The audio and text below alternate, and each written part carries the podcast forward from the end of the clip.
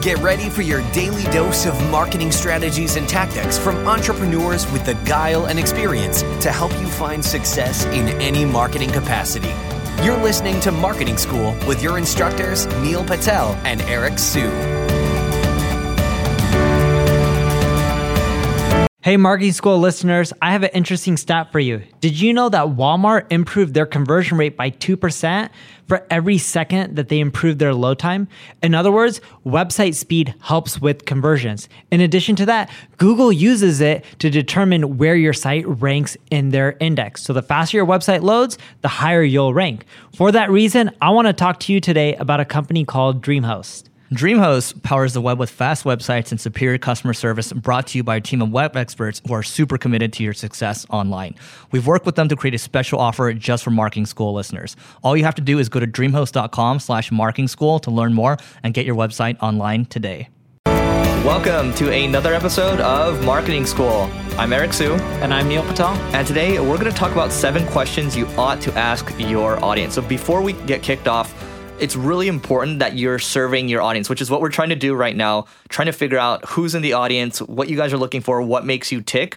Um, it all starts with questions first because Neil and I can make all these assumptions, but ultimately, you are the audience, you are the community. It's our job to figure out how we can best serve you. So I will kick off with number one. So number one, very simple. This is one of the questions in our survey right now. It's tell us all the topics that you're interested in right now around marketing. So it could be SEO, whatever. We'll have a bunch of pre-filled, right? SEO, content marketing, paid advertising, and then we'll have a section for other too, where you can kind of freeform fill. Maybe you're interested in podcast advertising. So get that in first. Well, let's go over the questions and also let's break down why you're asking it, and mm-hmm. let's give them an example that they can use that is generalized because that example there, it's great, but some people will struggle to adapt it to their business. Mm-hmm. So let's make sure we cover all three. Yeah.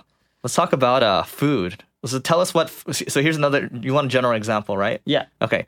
So if I'm doing food, for example, like tell us what your diet is based on, right? So maybe you're vegan, vegetarian, right? Or maybe you're like you you don't yeah. eat pork. And why do you want to ask that question? You want to see how your audience is built up first. Like, you know, are you most is your audience mostly vegan, right? If it's like 90% vegan, you should probably start tailoring your content more towards veganism. And your products and your services. Everything. everything, right? That'll help you generate more revenue as well and build a more loyal audience. The next question, and doesn't matter what kind of site you have, you can use tools like Qualaroo to ask this. When someone's on your page too long, your checkout page, your homepage, or whatever, you can ask a question that's as simple as what else would you like to see on this page? You want to do it time based and you want to do it after there's very little inactivity. This will help you understand what your page is lacking so that way you can go and fix it to maximize your conversion rate. Now, when you're asking these questions, whether it's this question or the one Eric gave, you need to make sure you have enough responses. If you don't have over 30 responses, it's not enough data to go and make a change because one person could give you a response and they could be the only person who feels that way, and 99 other people may not have that problem. So you need to make sure you're looking at data as a whole, right, in a group and aggregate that data together because that'll help tell you or that'll help guide you on what changes you need to make first. Yeah, and the other question I like asking this one, this is number four, right? Uh, number three. Number three. Okay, so number three is around. I keep this open form, so this is like a longer. Uh, you can do short form, long form. So the long form comment box, right? Uh, and you, can, you, I don't think we talked about tools, but you can use SurveyMonkey. You can use Typeform, like whatever. But what are your goals in the next year? Just keep it open. Like people, some people will write you an entire novel, and you just get so much information. What I like doing with a question like this is I will take all the qualitative responses here, so everything, and I'll dump it into a word cloud. Um, you can use just Google Word Cloud, and you can dump all the text in there and it's going to find you the the words that are being repeated the most and you're going to have like you know the, the biggest ones are re, are the ones that are repeated the most and then you can spot trends on maybe you know services products or topics content you should be creating in the future.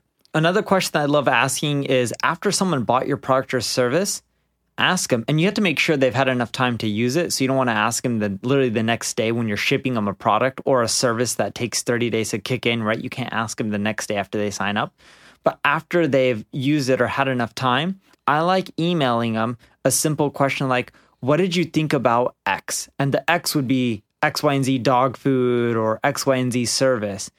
If they give you amazing feedback, then follow up and ask them if it's okay if they publish it online and encourage them to put it on Yelp or whatever sites or reviews on your own website, whatever it may be. because that'll help drive more sales. If they said something negative, you now have that feedback and you should go back to the drawing board, whether it's your product or service, and work on improving it. By doing this, you're going to get more positive responses pushed online and the negative ones you can use to improve your product or service, which in the long run will help increase your conversions, the quality of your uh, product or service, how happy people are, word of mouth marketing, right? So you want to make sure you're getting feedback as well after people purchase. Number five is kind of opposite of what Neil's saying. This is this is this might be a different survey actually, but why didn't you buy? So you, your your job is to find out like uh, there's going to be a huge contingent of people that did not buy, and this is your opportunity to collect data on in terms of objections and how you might want to reframe your your messaging. So for example, recently we launched a content marketing course, and what we found was that 77 percent of people that filled out this survey, they were actually interested in purchasing, but something held them back. And I, I was just looking at one of the surveys a, a, second ago, and someone said, "I don't check my emails frequently. I was really interested, but like you know, it expired already." So it's like, oh, okay, like what can we do from that? Maybe from there, it's like maybe we need to run another offer at another time so we can hit this person, or maybe we can just email this person. Right? There's a lot of qualitative data, a lot of messaging objections that you're not going to figure out on your own. It's really on going to other people and seeing what they think and then making adjustments from there. Number six, you want to ask questions that helps you figure out the pain points with your audience. So, for example, there was a, I think it's Mike Chang. He doesn't really do much stuff now, but I wrote a lot of uh, case studies on this in the past. He would ask you, you know, he had a site called Six Pack Shortcuts, and he would ask you like, what are your fitness goals? And based on what you put, he would show you the proper product or service that would meet your goals, right? And he would find out and once you fill all that information in, he wouldn't just then give you the product. He would then make you qualify yourself and be like, wait, before I let you buy this product, you know, I need to make sure you're the ideal fit. And he would ask you more questions to make you fight to buy his product. Another simple example of this, and I gave this one to Eric years ago when he was running an agency. I was like, hey, dude, why don't you just pop up a question or a survey on your blog? Like, how much money do you spend on paid ads? Do you remember that? Mm-hmm. And oh, then, oh, yeah, yeah, yeah. In the, the corner, right? Yeah. Yeah, yeah. Do you still use it? No, not anymore. you probably got a ton of junk leads from it as well. Yeah, but it works. It worked. Yeah. So he would ask, like, how much do you spend on paid ads? Someone would answer, if they put in like over 10,000 or 15 or whatever the budget amount that was high enough, he can then follow up right then and there be like, would you like me to assess your paid advertising campaign and teach you how to get more out of it?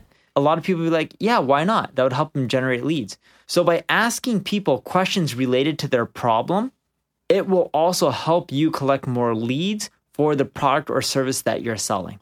Yeah, actually, to build on, on Neil's point, so this is number seven. It's when you think about taking it a step further, so you know, six pack shortcuts, they're asking questions.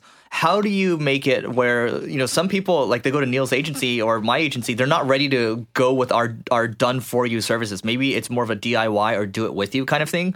So how do you segment these people, and then then you ask them the right questions. So this is more of a tactical thing I'd recommend for you is using a tool like Typeform because Typeform gives you the ability to segment people out based on what they've answered and you can take them down a funnel and then afterwards when they finish you can basically redirect them segmenting them and using the right um, whatever you want to use Typeform whatever and then asking the questions in there that's going to help you get the right people in front of the right salespeople to close the right deal at the end of the day anything else you want to add that's it for mine. All right, singlegrain.com slash survey. You know, we talked about survey questions in this one. Help us make this podcast better for you, and we'll see you tomorrow. This session of Marketing School has come to a close. Be sure to subscribe for more daily marketing strategies and tactics to help you find the success you've always dreamed of. And don't forget to rate and review so we can continue to bring you the best daily content possible. We'll see you in class tomorrow, right here on Marketing School.